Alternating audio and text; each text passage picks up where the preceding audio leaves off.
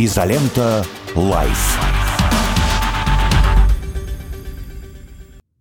Здравствуйте, здравствуйте, друзья. Доброе утро, добрый день, может быть, даже добрый вечер, может быть, у кого-то глубокая ночь, э, черт его знает. Сигналы поступают со всей планеты, что слышат и видят нас везде. А, Данил Гусельников, Петр Лидов, ну, вернее, Данил Гусельников – это вот э, человек в наушниках, э, в теплой одежде и в темном, на, на темном фоне. А Петр Лидов – это я, человек на светлом фоне, в футболочке и, значит, без одежды. У вас что, там холодно в Москве, что ли, Данил? Да вы знаете, Петр Алексеевич, не то чтобы жарко, не то чтобы холодно, такой середнячок э, устойчивый и очень приятный. Ну, толстовочка, потому что, ну, самое лучшее а, радио страны. Понял, да, форма одежды, святое дело. А, хорошо, ну вот мы тут э, рассуждали о красотах города Баку. Вот в Баку, кстати, вполне солнечно. Единственное, что вот, э, я уж не знаю, минус это или плюс, но в Баку ветер очень сильный. Город, э, ну, он и изначально даже есть мнение, что, собственно, древнее название, оно переводится как город ветров.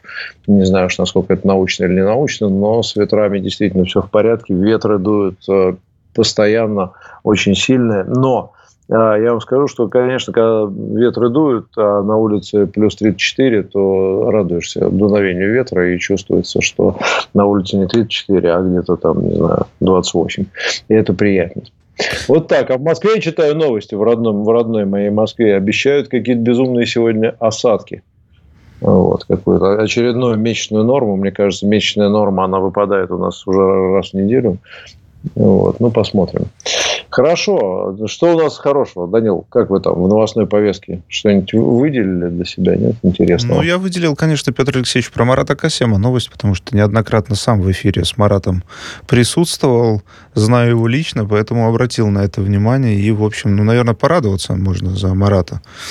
Покинул территорию Литвы, как сообщает нам... Латвии. Латвии, прошу прощения, как сообщает нам Мария Захарова, официальный представитель МИД России.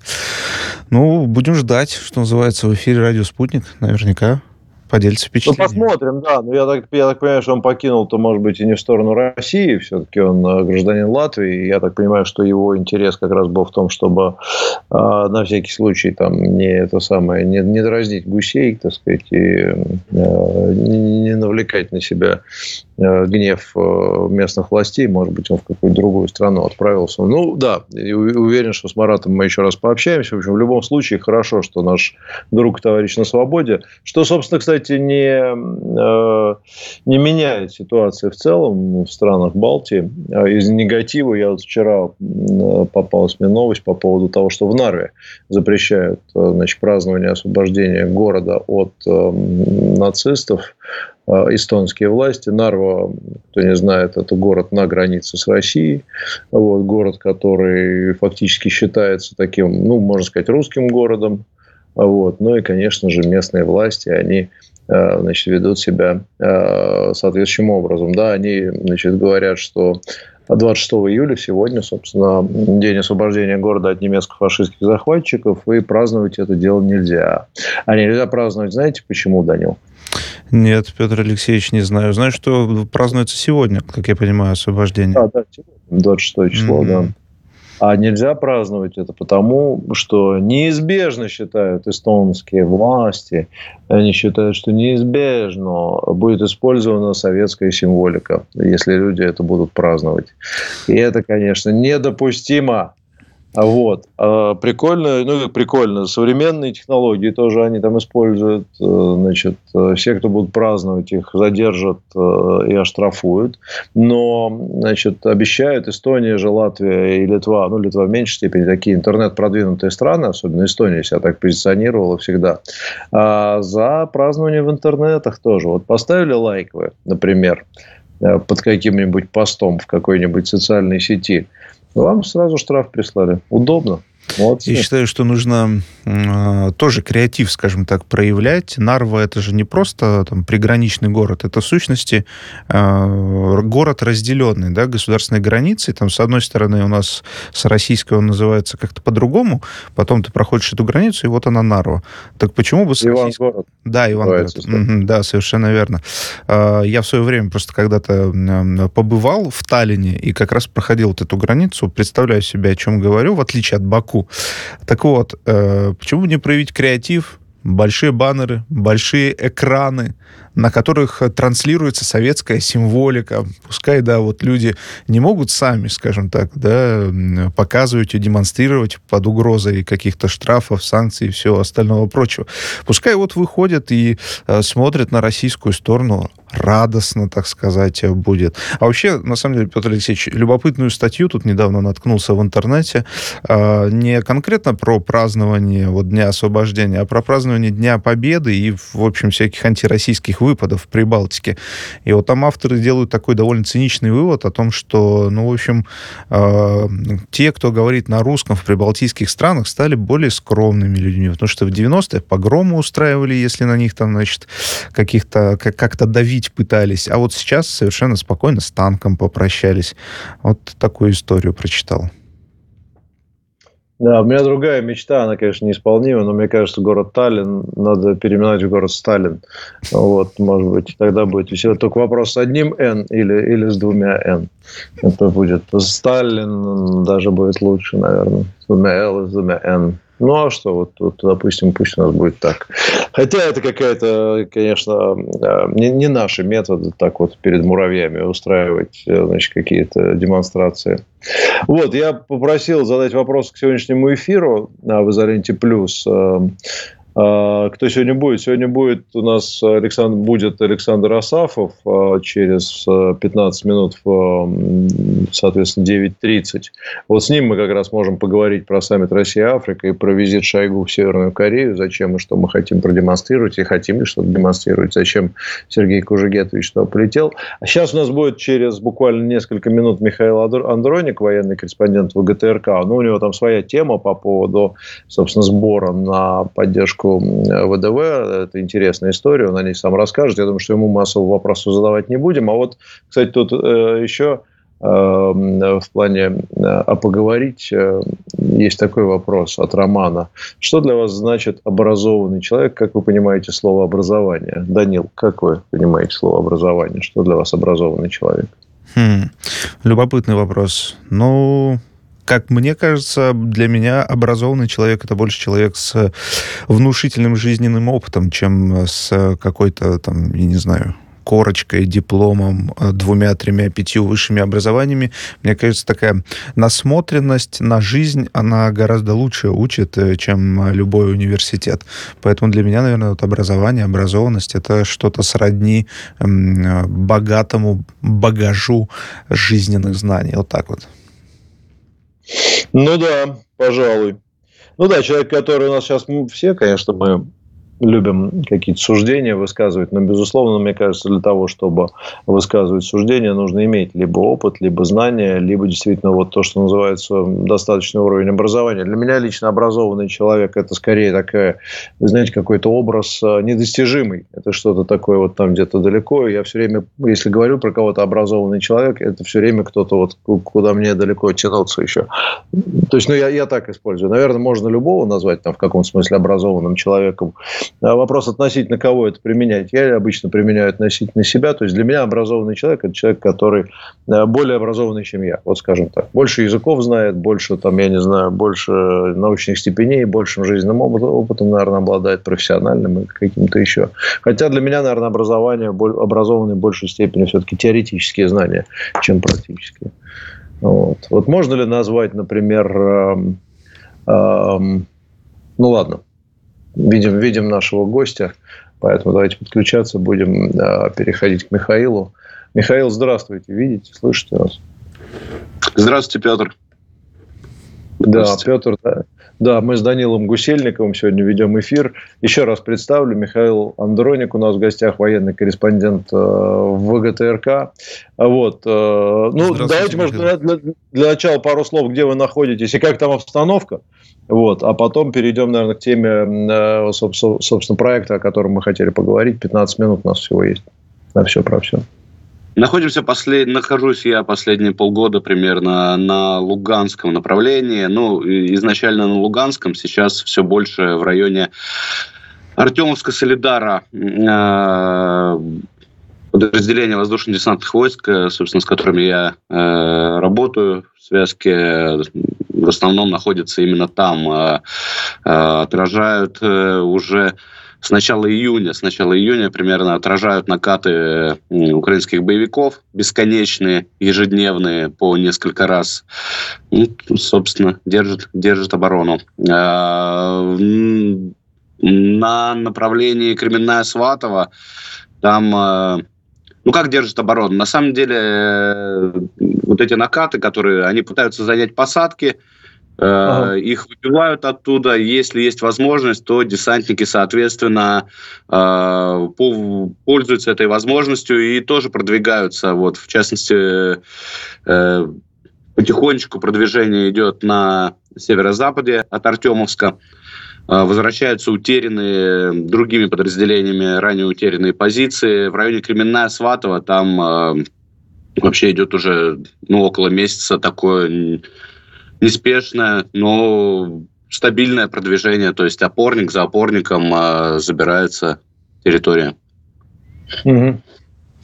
Ну, суть, суть по вашему тону ситуация такая, ну, вы, вы понятно, что человек привычный, ситуация такая, скажем, ну, это гибко меняющаяся, постоянно изменяющаяся, да, хотя да, в новостях, в новостях мы видим, что э, вот как раз направление Артемовска, особенно южнее Артемовска, является таким наиболее Э, тяжелым с точки зрения боевых действий по всему фронту.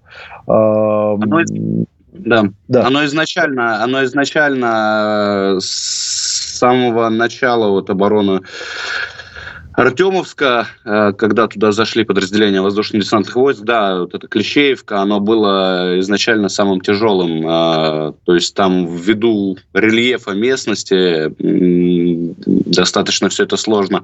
Ну и противник, я так понимаю, рассчитывает именно охватить как-то Артемовск с флангов, с северного, с южного, но до этого еще очень далеко, и даже незначительные какие-то, э, там, где приходится отходить, э, чтобы сохранить жизнь личного состава, э, это на общую обстановку никак не влияет.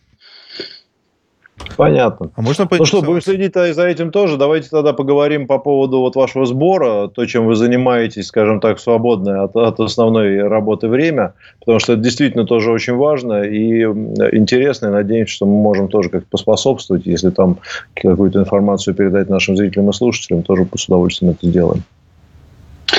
Ну, изначально идея сбора родилась, она сбор не был при, приурочен, э, не планировался именно ко дню воздушно-десантных войск, просто были собраны заявки от э, нескольких соединений ВДВ, собственно, достаточно такие крупные, то есть э, своими силами, какими-то частными там сборами это было бы тяжело реализовать, вот, поэтому вот, э, связались так с Народным фронтом, э, у них возможностей больше, Соответственно, э, да, вот сейчас появился QR-код, я так понимаю, по которому можно поучаствовать в этом сборе. А, там автомобили, большое количество автомобилей, потому что автомобильная техника, особенно в Артемовске, очень быстро выходит из строя. А, противник активно использует FPV-дроны э, ударные, вот, то есть там в неделю трех машин гибнет э, просто на подъезде к Артемовску даже. Вот, соответственно, ну и, и, и вообще, на самом деле, вот по собственному опыту, машины хватает в среднем на неделю. Потом она отправляется в ремонт, э, ну, в лучшем случае в ремонт. Э, потому что медленно там передвигаться нельзя, дорог нет. Э, соответственно, приходится эксплуатировать ее в таких условиях, для которых э, гражданские автомобили не предназначены. Вот. А передвигаться на какой-то более крупной технике, именно на военной, там возможности тоже, возможность не всегда есть. Вот, поэтому это очень важный такой момент именно вот э, автомобили. Э, квадрокоптеры, соответственно, это расходник, да, их э, армия выдает сейчас, но э, Опять же, это все через заявки и так далее, а они нужны постоянно. Во время боя э, одного ну, минимум 2-3 квадрокоптера все-таки э, теряются. Теряются, сажаются, уничтожаются. Вот, чтобы оперативно восполнять э, потери, то есть, э, а глаза нужны все время над полем боя. Э, потому что, ну, у противника они есть, если их не будет у нас, то это просто потеря управления, вот. И, соответственно, да, то есть э, нужно сразу же вводить в бой другие новые и новые вот эти птички. А, антидроновые ружья, естественно, сейчас без них никуда, но насыщенность на самом деле в войсках еще небольшая. Вот они должны быть, я считаю, вообще у каждой группы должен быть человек с антидроновым ружьем, а, которая отправляется выполнять задачи. Ну, приборы ночного видения, тепловизоры, соответственно, тоже это все по-хорошему должно быть ну, практически у каждого бойца, который выполняет задачи на линии боевого соприкосновения, потому что и ночью движение, противник очень хорошо этим оснащен, э, хорошими импортными э, тепловизорами, в том числе приборами ночного видения. То есть то, что мы видим по трофеям, это очень такие серьезные вещи, очень дорогие, вот, и которые дают э, хорошие возможности для работы в ночное время, соответственно. Ну и там многое-многое другое там по, по мелочи тоже. Вот. Соответственно, чтобы закрыть эту потребность подразделений, соединений в этих вещах, вот, э, было принято решение вот такой сбор провести. И как раз э, сейчас канун Дня воздушно-десантных войск, соответственно, это отличный повод приурочить это к этой дате. Сколько, сколько у нас осталось до 2 августа? Это у нас, получается, сегодня 26 неделя, да, практически? Да, да, меньше недели, да, практически, да. Вот. Но сборы да-да-да. Я хочу сказать, всегда добавляю, что ну, часто зрители наши задают вопрос, а как же так, вот где же снабжение со стороны армии, почему вот эти бесконечные сборы. А, здесь, наверное, просто надо быть реалистом и понимать немножко, вот мы говорили о жизненном опыте. Жизненный опыт, он, особенно те, кто служил в армии, всегда понимает, что даже самое лучшее снабжение – все равно, знаете, если у вас есть что-то дополнительное, что-то есть еще, что-то есть под рукой, что-то, скажем так, может быть, в хорошем смысле слова неуставное, может быть, там более высокого качества или другое. Причем все, что угодно. Это может быть действительно расходные материалы и какие-то, знаете, вплоть до, я не знаю, там, писем от детей с фронта или там теплых носков. Это никогда не мешает. Это никогда не мешает. А если речь идет действительно о таких вещах, которые спасают жизни, то лучше пусть их будет больше. Поэтому сборы, безусловно, полезны. В любом случае, даже при самом лучшем снабжении.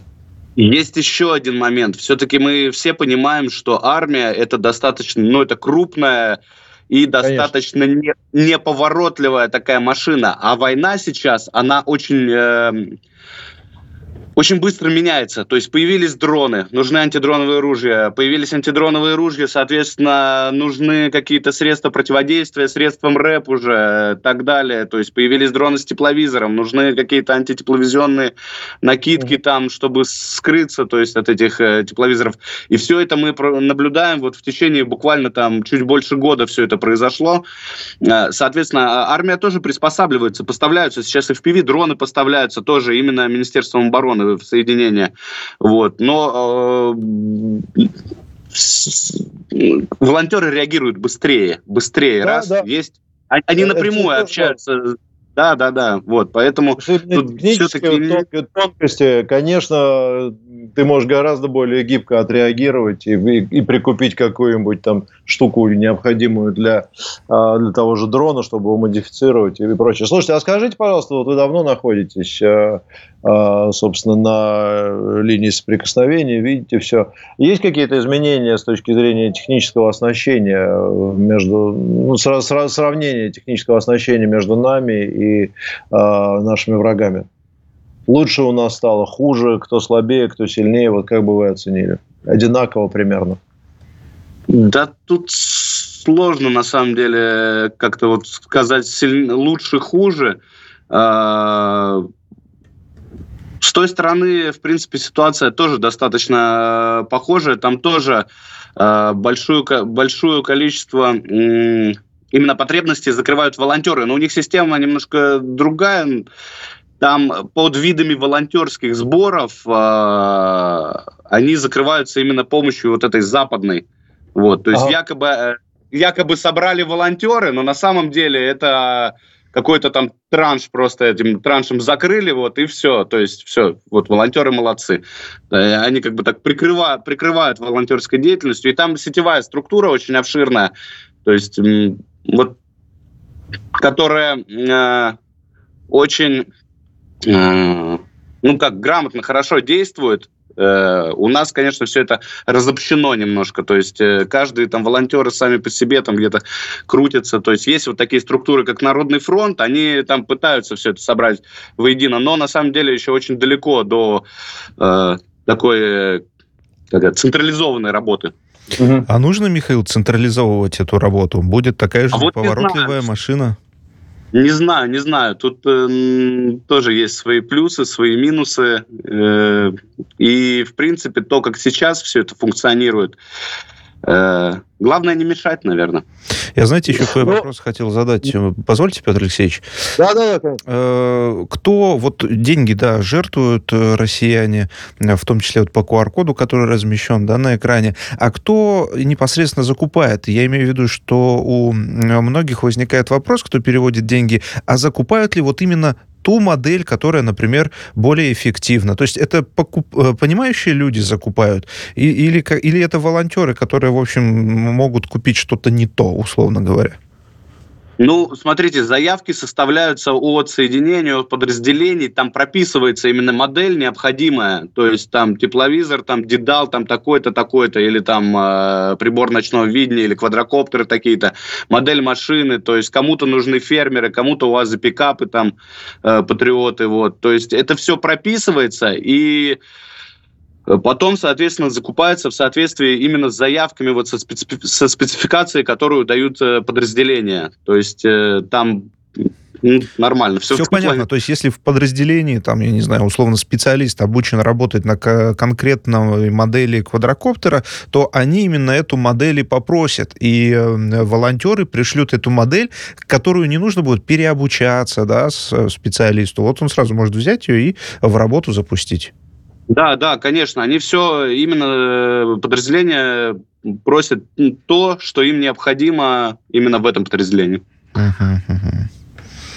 Да, в этом смысле, конечно, гибкость определенная присутствует. Я, я вот тоже столкнулся и, честно говоря, удивился э, количеству индивидуальных предпринимателей, небольших и так далее, которые занимаются. Вот у нас в Подмосковье, где я живу, там в Красногорском районе, ну просто это сеть, огромная сеть людей, которые они, во-первых, непосредственно осуществляют контакт и с а, мирными жителями, которые находятся, ну, скажем так, на прифронтовой территории, понимают, что им там нужно, потому что там гуманитарка нужна. А, они находятся в прямом контакте с ребятами прямо уже на, на передке, да, то есть оттуда. И регулярно вот они и разного уровня бизнесмены, кто-то фуру там снаряжает раз в месяц, кто-то раз в неделю вообще гоняет на газели – туда. То есть они просто загружают все что, все, что есть, все, что нужно. И это действительно очень гибко, потому что они отвечают на реальные конкретные потребности. Вот э, Михаил, я так понимаю, тоже, он является тем самым связующим звеном между конкретными воинскими частями, между ребятами, десантниками, и он понимает, что им нужно, соответственно, этот запрос осуществляется, закупается там или уж как-то там находится и, и доставляется. Поэтому гибкость важна. QR-код у нас справа, ссылку под эфиром мы тоже разместим на ваш сбор. А, Михаил, спасибо вам огромное. Всем э, спасибо вам большое. А, поздравления с наступающим праздником. Вот. Ну и, естественно, там по мере сил, как будет возможность, надо будет отметить. Фонтанов, наверное, там нету, но, тем не менее, как-то там что-нибудь поднять, наверное, смогут. Вот. Ну и главное, победа. И побед. И, и, и здоровье. И главное, чтобы берегли себя, ребята. Хотя десантники, конечно, этим не особо отличаются, но ждем всех домой живыми и здоровыми. На самом деле Спасибо. отличаются. Отличаются, угу. да. Всего доброго. Ну, то тоже верно. Профессионалы есть профессионалы, согласен. Да, да, да. ВДВ очень берегут людей, на самом деле, надо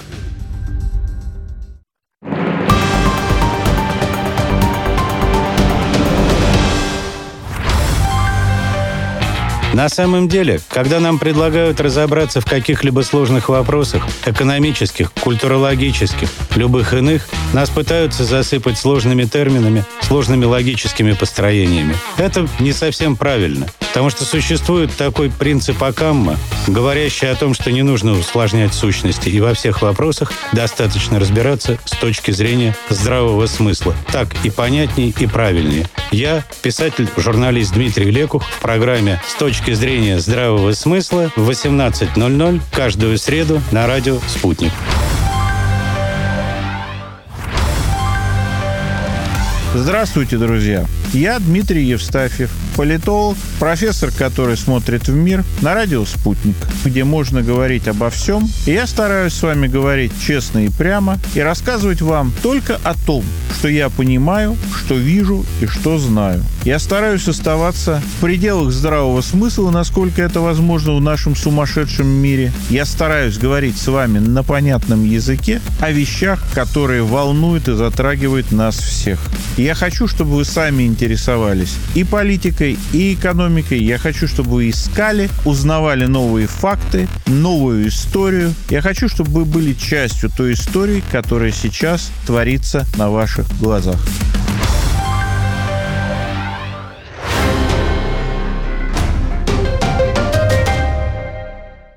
Телефон рекламной службы «Радио Спутник». Плюс семь четыре девять пять девятьсот пятьдесят шесть ноль шесть пять. Радио «Спутник». Новости студии Ирина Рогова. Здравствуйте. Спецслужбы задержали в Абакане участника украинской националистической организации «Этническое национальное объединение», пропагандирующее причастные к военным преступлениям нацбат Азов, запрещенную в России за терроризм, сообщает республиканский глав КФСБ. Возбуждено уголовное дело о публичных призывах к терроризму.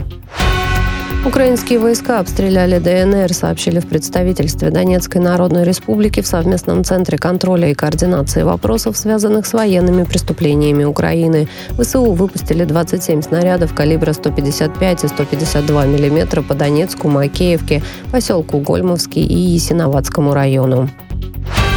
ЕС не заинтересован в защите прав закарпатских венгров, заявил в интервью РИА Новости лидер крайне правой партии «Наша Родина» Ласло Тарацкая. По его словам, Будапешту остается только использовать право вето в Евросоюзе и НАТО. Он отметил, что Венгрия не поддержит ни одно существенное движение Украины в сторону НАТО и ЕС, пока не будет восстановлены права закарпатских венгров. Пожар начался на судне, перевозившем автомобили у берегов Нидерландов, передает агентство «Франс Пресс» со ссылкой на береговую охрану. По данным, 23 моряка эвакуированы, есть пострадавшие, по меньшей мере один человек погиб. По предварительной информации, причиной возгорания стал электромобиль. Как сообщается, на судне находилось около трех тысяч машин, включая 25 электрокаров, которые должны были доставить из Германии в Египет. Россия поддерживает стремление африканских стран к социально-экономической стабильности и прогрессу, подчеркнул Владимир Путин в приветствии участникам и гостям экономического и гуманитарного форума «Россия-Африка». Соответствующая телеграмма опубликована на сайте Кремля. Президент отметил, что Россия продолжит содействовать странам Африки в укреплении суверенитета и более активном участии в решении глобальных вопросов. Второй саммит и экономический и гуманитарный форум «Россия-Африка» пройдет 27-28 июля в Петербурге. Корабли ВМФ России и ВМС Народно-освободительной армии Китая в ближайшее время проведут совместное патрулирование в акваториях западных и северной частях Тихого океана, сообщает Министерство обороны КНР. Отмечается, что эти действия не направлены против третьих сторон и не имеют отношения к нынешней международной и региональной обстановке. Более 12 тысяч москвичей переедут в новые квартиры по программе реновации в ближайшее время, сообщил мэр столицы Сергей Собянин. По его словам, лидерами по количеству новых переданных под заселение домов станут юго-восточный и северо-восточный административные округа.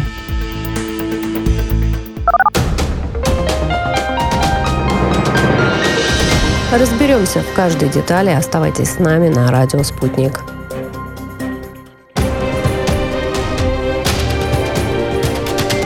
Радио «Спутник». Разберемся. Москва, 91,2. Санкт-Петербург, 91,5 FM.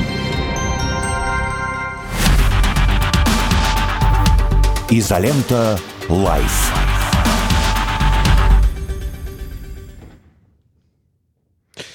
Изолента Live э, в эфире лучшего радио страны «Радио Спутник». Э, Данил Гусельников, это я, Петр Алексеевич Лидов, он с нами сегодня тоже. И э, сейчас с нами в эфире будет Александр Асафов, политический обозреватель, наш постоянный гость. Здравствуйте всем. Здравствуйте. Александр, вы подтверждаете, что «Радио Спутник» — это лучшее радио страны? Вы загоняете меня в логическую ловушку, да? Поскольку я функционирую... Вы можете сейчас, что одно, из лучших, безусловно, одно из лучших. Дело в том, что Александр, он э, ведущий политический обозреватель не только в масштабах всей России, но и в масштабах другой дружественной нам, собственно, радиостанции. Сейчас все радиостанции дружественные. Которые находятся на пару этажей под вами, да? Но поскольку мы под вами, да, действительно, вы в этом смысле лучше. Ну, хорошо, давайте про, про Африку тогда. Может, Начали начать. говорить, да, про саммит э, Россия-Африка, который состоится вот-вот, буквально уже. Наверное, уже большинство делегатов-то в Петербург приехали. А вы, кстати, Петр, наоборот, э, в другую сторону, что называется, подальше. Я сегодня, сегодня выдвигаюсь обратно. Ну вот. 27-28 июля в Санкт-Петербурге состоится второй саммит Россия-Африка. Да, между прочим, тут ковидные ограничения и вообще эта вся эпопея с ковидом сыграла свою роль. Провели первый, потом большая такая передышка, и вот сейчас э, будет второй. Э, какие ожидания, может быть, нужно э, поинтересоваться? Ну, вы знаете, прежде чем говорить об Африке и о саммите, это, безусловно, важная тема, учитывая статью президента, которую, я надеюсь, многие прочитали. Я бы хотел а, еще один факт осветить, да, вот в первые там, минуты нашей встречи, да, и анонсировать, анонсировать еще одну тему, на, какую, на которую хотел а, с вами поговорить. Факт этот следующий. Сегодня 61 год Сергея Владимировича Кириенко, и, безусловно, это надо отметить, да, надо именинника поздравить и пожелать ему новых свершений на том пути, по которому он идет, потому что то, что он делает, это, на мой взгляд, предельно значимо для страны. Можно по-разному относиться, да, но тем не менее факты говорят сами за себя. Поэтому Сергей Владимирович с днем рождения. И, собственно, некий анонс. Я вам подготовил сюрприз. Мы сейчас уже, в ближайшем будущем смотрите, что у меня есть. Что это? Озвучиваем мы же на радио. Возможно, да, заранее извиняюсь за это а, учебник, точнее, учебные материалы образовательного модуля изучение истории российской государственности за авторством Министерства науки и высшего образования Российской Федерации. Это объемные материалы к тому курсу, который с 1 сентября будет читаться во всех вузах и будет называться «Основы российской государственности». И, возможно, об этом как-нибудь стоит э, отдельно поговорить, потому что это крайне интересная тема. Вот, я э, хотел бы развеять несколько сомнений. Но давайте вернемся к Африке. Смотрите, что касается Африки, у нас есть ряд обывательских представлений, что нам Африка. Да? И тут все в кучу. И Бакасса, и Э, что Африка это там континент, э, который производит преимущественно СПИД и гепатит, да, и больше ничего. Что там колоссальная детская смертность, что там всю Африку оккупировали китайцы, да. Вот. И вот, ну, есть некий набор таких штампов, который, в принципе, отменяет э, возможность да, предположить продуктивное сотрудничество. И вот такие истории, как саммит, а, собственно, показывают, что это, мягко говоря, не так, что мы живем в плену, опять же, навязанной западной нам рамки про то, где Африка воспринимается, да примерно как и мы в целом, да, вот в духе такого неоколониализма, как источник ресурсов и больше ничего. Полностью отрицается субъектность, да, любая причем, да, вот право на э, свое видение истории, культуры, будущего, да, экономики, политики. И в этом ключе а, то, что вот такой саммит проводится, это, мне кажется, утверждение той самой э, концепции многополярного мира, о которой мы э, неоднократно говорили. И поэтому все обывательские представления на тему «простили им 20 ярдов, да, 20 миллиардов долга просили. Как же так? Опять то же самое. Это все, в общем, определенные как бы штампы, да, поскольку про все это есть понятные ответы, которые дал и президент, и другие в целом специалисты по африканскому направлению. Угу. А какие понятные ответы? Ну смотри, почему внезапно вдруг сейчас э, такое резкое внимание Африки? Или это плановая история? Либо это попытка все-таки ну, скажем так, консолидировать вокруг себя всех, кого можно консолидировать в условиях э, такого опускающегося железного занавеса на западном направлении, как ты считаешь? То есть нужна политическая поддержка, поэтому активно взялись за Африку. Или это, в общем, долгосрочная история, скорее? Вот мы на такие вещи смотрим как на историю предельно прагматическую, как в западные да, рамки восприятия, да, и сию минутную, сию моментную. Мы им зерно, они нам какой-нибудь необий. Вот давайте пересчитаем зерно в необий, а посчитаем это по рыночной спекулятивной биржевой цене и поймем, выгодно это или нет. Вот. Но я не зря употребил словосочетание утверждения многополярного мира в том самом значении, которое это слово э, несет. Кстати говоря, вы говорили об образованности, да, слово образование тоже интересными значениями обладает. Э, и вот здесь э, мы наблюдаем с вами и в Латинской Америке. Мы же вспомнили такую фразу, да, большой юг стали употреблять достаточно часто, да, мы вспомнили вообще про то, что вот есть э, на планете большая часть людей, да, не только сосредоточение на этом Западе. И здесь э, наше ценностное предложение, оно воспринимается и Латинской Америкой, и Азией, и Африкой, и Индией той же самой. Да? И в этом смысле важно разговаривать, важно договариваться, важно искать новые пути взаимодействия. И это и происходит. Александр, можно полюбопытствовать вот насчет простых вопросов, про которые Петр начал говорить.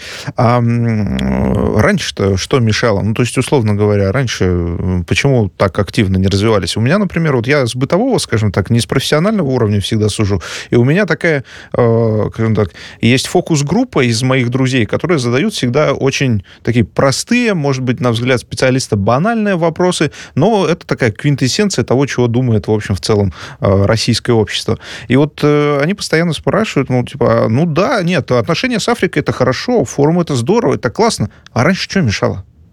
Сейчас бы уже все было. Ну, опять же, да, мы смотрим на некие моменты в истории, как вот, а, что не было ни до и нет никакого после.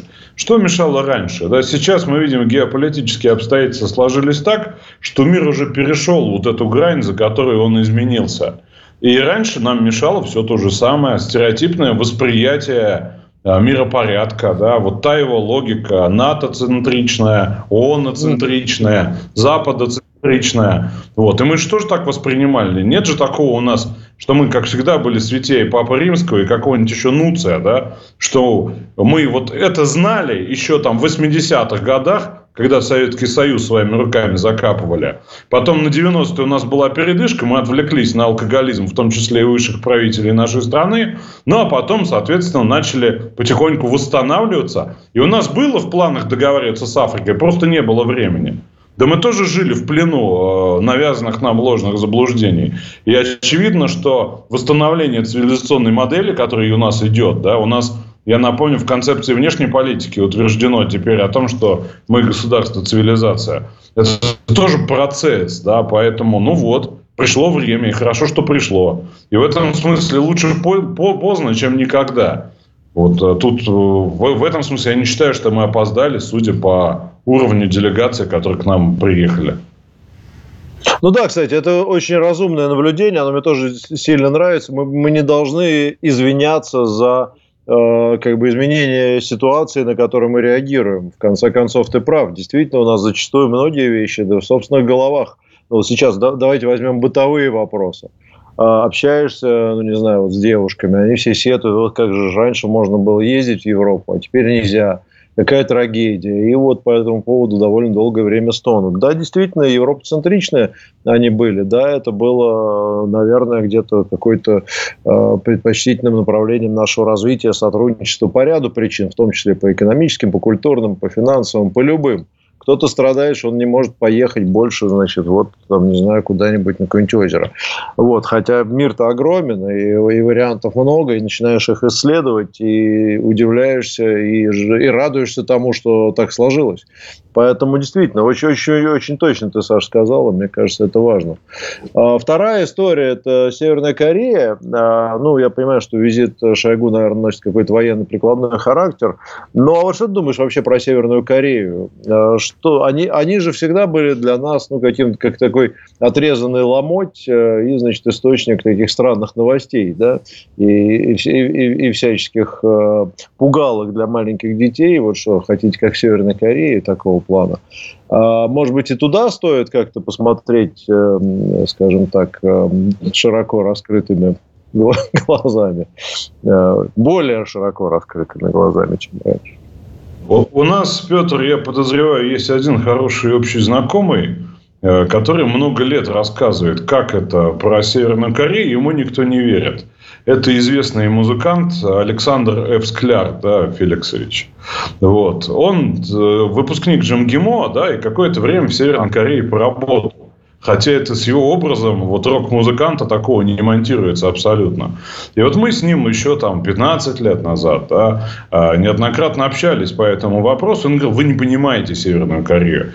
Для вас это вот чудище обла, да, огромное зевное, стозевной лаяй, да, а это на самом деле вполне устойчивая государственная структура. И все эти ужасы, которые вы читаете, опять же, да, как про Бакасу и людоедов про Африку, да, это есть некое стереотипное восприятие. Я, честно говоря, с большим скепсисом на это смотрел все, э, даже на рассказы очевидца. Вот. Я несколько раз встречался с представителями посольств э, северокорейского. А вы знаете, все эти атташе по культуре, да, от них, в общем, такой взгляд у них настолько проницательные, что понятно, что по какой культуре они атташе, да? Вот. То есть подозреваешь их сразу во всем, что вот этим же самыми руками он на 38-й параллели да, из крупнокалиберного пулемета расстреливает э, пойманных э, перебежчиков. заниматься культурой. Вот, и я начал смотреть. Э, и что могу сказать? Конечно, это отдельное, да, это отдельное, скажем так, цивилизационное решение. Но вот здесь зачем? Зачем мы, да? А, а вот посмотрите, и еще несколько лет назад таким же пугалом был Иран, например. Да вы что в Иране там вот это все? А сейчас да. вполне себе у нас нормализовалось отношение к Ирану. Мы спокойно обсуждаем туризм, например, в Иран. Мы спокойно обсуждаем сотрудничество по различным видам, да, видам взаимодействия. Потому что Иран содержателен, да, и культурно содержателен. Это, в конце концов, Персия, да, если кто не знал, да. Вот. И экономически содержателен, несмотря на 300 лет под санкциями. Вот. И для нас происходит переоткрытие не только Ирана, Африки, но и Северной Кореи. Это вот такая общая часть.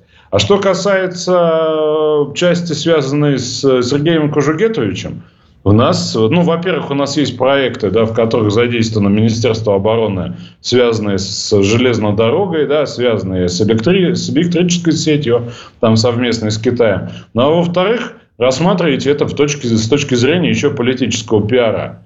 Чего до, опять же, хочется сказать нецензурно в радиоэфире, до медвежьей болезни боится Запад, да? О том, что создастся некая коалиция военного технологического сотрудничества, и те изделия, которые Северная Корея запускает в сторону Соединенных Штатов над Японией, окажутся в другом месте, да, и полетят э, с, разной степенью успеха, да. А ведь это не единственные образцы, э, которыми может похвастаться Северная Корея и ее оружейные знаменитые подземные заводы. И в этом смысле, с точки зрения пиара, даже если он не привезет оттуда ничего, вот нагнать такого ужасу, да, медийного, но почему они себе могут это позволить? Какой-нибудь там бывший или действующий условный адмирал-генерал расскажет, как они завтра суперракеты поставят гражданам хохлам. И нам от этого должно быть дико страшно. А мы на такие ответные ходы не можем. Нет, давайте, пусть Шойгу нам прямо сейчас в эфире расскажет, зачем он туда поехал, сколько он там денег оставит наших ценных, чего он нам привезет и что вот мы этим самым сделаем, да, и в какой момент. Но это же не так работает. Давайте относиться к, к этому как к сложной, в том числе и дипломатическому такому действию, да, на той самой гигантской шахматной доске. Мне кажется, а вот если представить себя э, какими-нибудь южными корейцами, японцами или, может быть, даже американцами, то что они э, думают об этой поездке? Вызывает ли это у них э, какую-то приятную нам тревогу, или как вот э, у Гутерреша, главы ООН, есть все время такое чувство озабоченности по разным поводам, непроходящее. У него день озабоченности по одному вопросу, день по другому. А, ночью, наверное, по третьему бывает. Вот, но это уже возрастное. Вот. Ну, как, как считаешь, что они могут сейчас себе а, там нарисовать в своих э, Wall Street Journal и прочих э, этих самых Нью-Йорк Таймсах? Ну, я думаю, что все э, страшилки стандартные усиление там, поставок различных в Северную Корею, что создаст еще большую там напряженность. В этом же смысле достаточно интересный процесс, если на него посмотреть в деталях.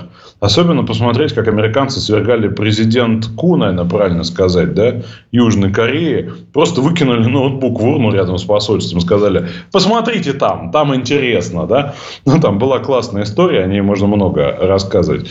А дело в том, что у двух Корей есть никем почему-то незамечаемое движение к объединению в Республику Корея. И они об этом достаточно много говорят и прямо, и в том числе там, ситуация с э, встречей э, северокорейского лидера и Дональда Трампа во многом результат вот, прекращения той эскалации, действия южнокорейских политиков. И американцы это всячески мешает. Им, конечно, неинтересно да, такое объединение. Вот, а для них оно органичное и естественное. И в этом смысле, да, конечно, американцы и японцы будут воспринимать как вмешательство в процесс, вот, как у них это называется, денуклеаризация э, Корейского полуострова, да, э, в процесс э, принуждения Северной Кореи там, к продолжению эскалации – и здесь, конечно, будут, мы на всех этих э, Wall Street Journal увидим ну, ту самую озабоченность Гутерриша, да, только умноженную на какой-то серьезный коэффициент. А что касается военных планов, то я думаю, безусловно, мы увидим усиление американцев э, вообще в азиатском регионе, потому что они понимают, что Северная Корея, да, она э, взаимодействует с Китаем и с Россией, и вот визит такого уровня однозначно усиливает это взаимодействие.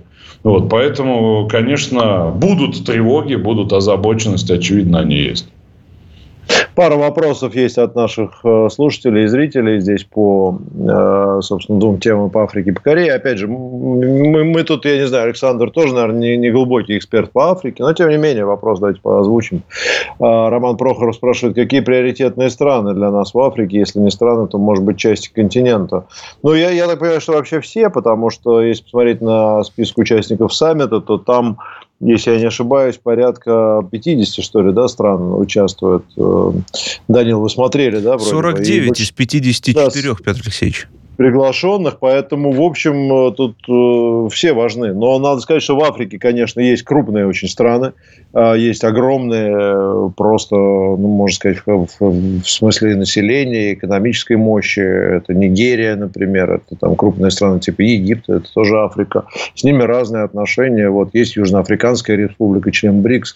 Африка, конечно, разная. Я думаю, что, конечно, ориентироваться надо в основном на, скорее всего, те, кто обладает экономической мощью, потенциалом правом экономического сотрудничества заинтересованы и могут принять участие как раз в системах типа БРИКС, э, созданиях новой там, резервной валюты и так далее. Но в целом я не думаю, что есть какое-то вот, что вот эти нам не интересны, а эти интересны. Саммит это подтверждает. Это мое мнение, опять же, я не глубоко э, в африканской повестке. Может быть, Александр, что-нибудь добавишь? Не добавит Александр, видимо. Данил, вы-то меня слышите, нет? Я-то вас слышу прекрасно, но я-то думаю, что ну, там, там еще Петр А, вот Александр. Есть. Эфиопия еще братская же есть, Эфиопия. Да, Саш, ты у нас... Можно добавить интриги, это же мы рассуждаем. Да, да. С интернетом какие-то проблемы буду ликвидировать. Можно добавить интриги, мы же рассуждаем в такой полуконспирологии. Вот смотрите, да, я бы обратил ваше внимание как это, да, такие разные телеграм-каналы дают э, сигналы, да, я бы обратил ваше внимание на бывшую французскую зону оккупации, зону французского э, влияния, да, приоритетную. И, конечно, не сейчас, не сегодня, не завтра те страны, где еще есть незажившие конфликты. Учитывая опыт сирийского умиротворения, у России здесь есть что предложить. И, конечно, наша задача нести вместе с предложением взаимодействия и предложение по умиротворению. Хотя это может показаться несколько странным в текущей ситуации, да, с прагматической точки зрения мы готовы там зерно обменять на необий, как я уже сказал, условные, да, там литий. Вот. Но в этом смысле предложение шире. И вот я бы посмотрел на три контура. Это расширение БРИКС, соответственно, страны, которые нуждаются в помощи после разрушительной колониальной политики ряда других стран, вот, и страны, где идут э, многолетние незаживающие конфликты. А, еще один вопрос у нас есть по Корее. Олег спрашивает, а нельзя в Корею наше зерное удобрение, а они нам строители и пару снайперских дивизий? Нельзя ли такое? Александр, распорядитесь, пожалуйста. Я передам, да, Сергею Кужегетовичу, насколько это возможно. То есть, что есть такое предложение, да. Вот. Кстати, по поводу удобрений надо бы как-нибудь отдельно поговорить, потому что этот вопрос остается на периферии. Все обсуждают пресловутое зерно, а там есть о чем поговорить, но, наверное, уже в будущем. Ну, можем и сейчас кратко. У нас вот две минуты-то есть, если уж тема взмыла. Чего бы нет. Тезисно, тезис, да. Тезис первый по поводу зерна. Да, бенефициары зерновой сделки – это э, американские владельцы зерна и обработчики. Да, обработчики – те, кто делает из зерна в муку. Муку можете посмотреть. Потому что зерно никто не ест. Люди едят, собственно, продукты переработки зерна. Вот. Стоит также э, вспомнить, что ключевая э, задача России, которая озвучивалась, да, это разморозка 240 тысяч тонн удобрений. Причем здесь удобрения Латинская Америка, Африка и беднейшие страны. У нас есть стереотипное восприятие, что удобрение нужно там, где ничего не растет. Вот есть какая-то иссушенная пустынная земля, ты ее аммиачными селитрой там посыпал, и все выросло. И ситуация обратная. Для того, чтобы сеять культурное, э, ну, культура, да, соответственно, вот типа, типа пшена, типа проса, да, в Африке проса, там нут еще есть по периферии. Нужно э, применить удобрения, чтобы выше, выжечь дикороссы. И поэтому без наших удобрений там нет ни земледелия. И поэтому это такая важная часть сделки. Да? И почему ее блокируют? Ну, отдельный, собственно, вопрос, да, тот же самый, что надо сохранить э, такую доминанту да, тех самых обработчиков. Это не вопрос про украинское зерно, которое, в общем, не украинское. Поскольку на эту тему есть определенные спекуляции, но это важно представлять себе. Угу. Ну хорошо, да, действительно, тема большая, можем отдельно потом поговорить. Э, на этом сегодня уже эфир мы будем заканчивать. У нас э, был в гостях политический обозреватель Александр Асафов, за что ему большое спасибо. Всегда очень интересно поговорить. И э, ждем, Александр, почаще к нам в эфир на одну из лучших радиостанций страны. На одну из двух лучших, правильно? Прошу прощения за качество связи, будем с этим работать. Да ничего страшного, ничего страшного. Мы все находимся в э, пути, вот, пути таком и в географическом и философском смысле этого слова. Так что я думаю, что зрители нас поймут и простят. Вот, на этом будем заканчивать. Спасибо вам большое. Изолента Лайв была с вами. Данил Гусельников, Петр Лидов, Александр Асафов были в эфире. Новости на радио «Спутник». Изолента Лайф.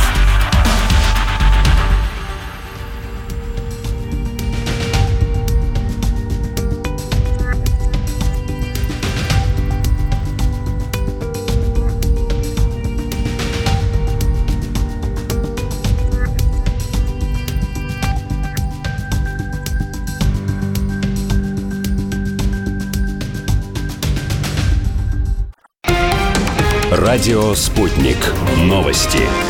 В студии Ирина Рогова. Здравствуйте. Спецслужбы задержали в Абакане участника Украинской националистической организации «Этническое национальное объединение», пропагандирующее причастные к военным преступлениям нацбат Азов, запрещенную в России за терроризм, сообщает республиканский глав КФСБ. Возбуждено уголовное дело о публичных призывах к терроризму. Украинские войска обстреляли ДНР, сообщили в представительстве Донецкой Народной Республики в совместном центре контроля и координации вопросов, связанных с военными преступлениями Украины. ВСУ выпустили 27 снарядов калибра 155 и 152 мм по Донецку, Макеевке, поселку Гольмовский и Ясиноватскому району. ЕС не заинтересован в защите прав закарпатских венгров, заявил в интервью РИА Новости лидер крайне правой партии «Наша Родина» Ласло Тарацкая. По его словам, Будапешту остается только использовать право вето в Евросоюзе и НАТО. Он отметил, что Венгрия не поддержит ни одно существенное движение Украины в сторону НАТО и ЕС, пока не будет восстановлены права закарпатских венгров. Пожар начался на судне, перевозившем автомобили у берегов Нидерландов, передает агентство «Франс Пресс» со ссылкой на береговую охрану. По данным, 23 моряка эвакуированы, есть пострадавшие, по меньшей мере один человек погиб. По предварительной информации, причиной возгорания стал электромобиль. Как сообщается, на судне находилось около трех тысяч машин, включая 25 электрокаров, которые должны были доставить из Германии в Египет. Россия поддерживает стремление африканских стран к социально-экономической стабильности и прогрессу, подчеркнул Владимир Путин в приветствии участникам и гостям экономического и гуманитарного форума «Россия-Африка». Соответствующая телеграмма опубликована на сайте Кремля. Президент отметил, что Россия продолжит содействовать странам Африки в укреплении суверенитета и более активном участии в решении глобальных вопросов. Второй саммит и экономический и гуманитарный форум «Россия-Африка» пройдет 27-28 июля в Петербурге. Корабли ВМФ России и ВМС Народно-освободительной армии Китая в ближайшее время проведут совместное патрулирование в акваториях западных и северной частях Тихого океана, сообщает Министерство обороны КНР. Отмечается, что эти действия не направлены против третьих сторон и не имеют отношения к нынешней международной и региональной обстановке. Более 12 тысяч москвичей переедут в новые квартиры по программе реновации в ближайшее время, сообщил мэр столицы Сергей Собянин. По его словам, лидерами по количеству новых переданных под заселение домов станут Юго-Восточный и Северо-Восточный административные округа.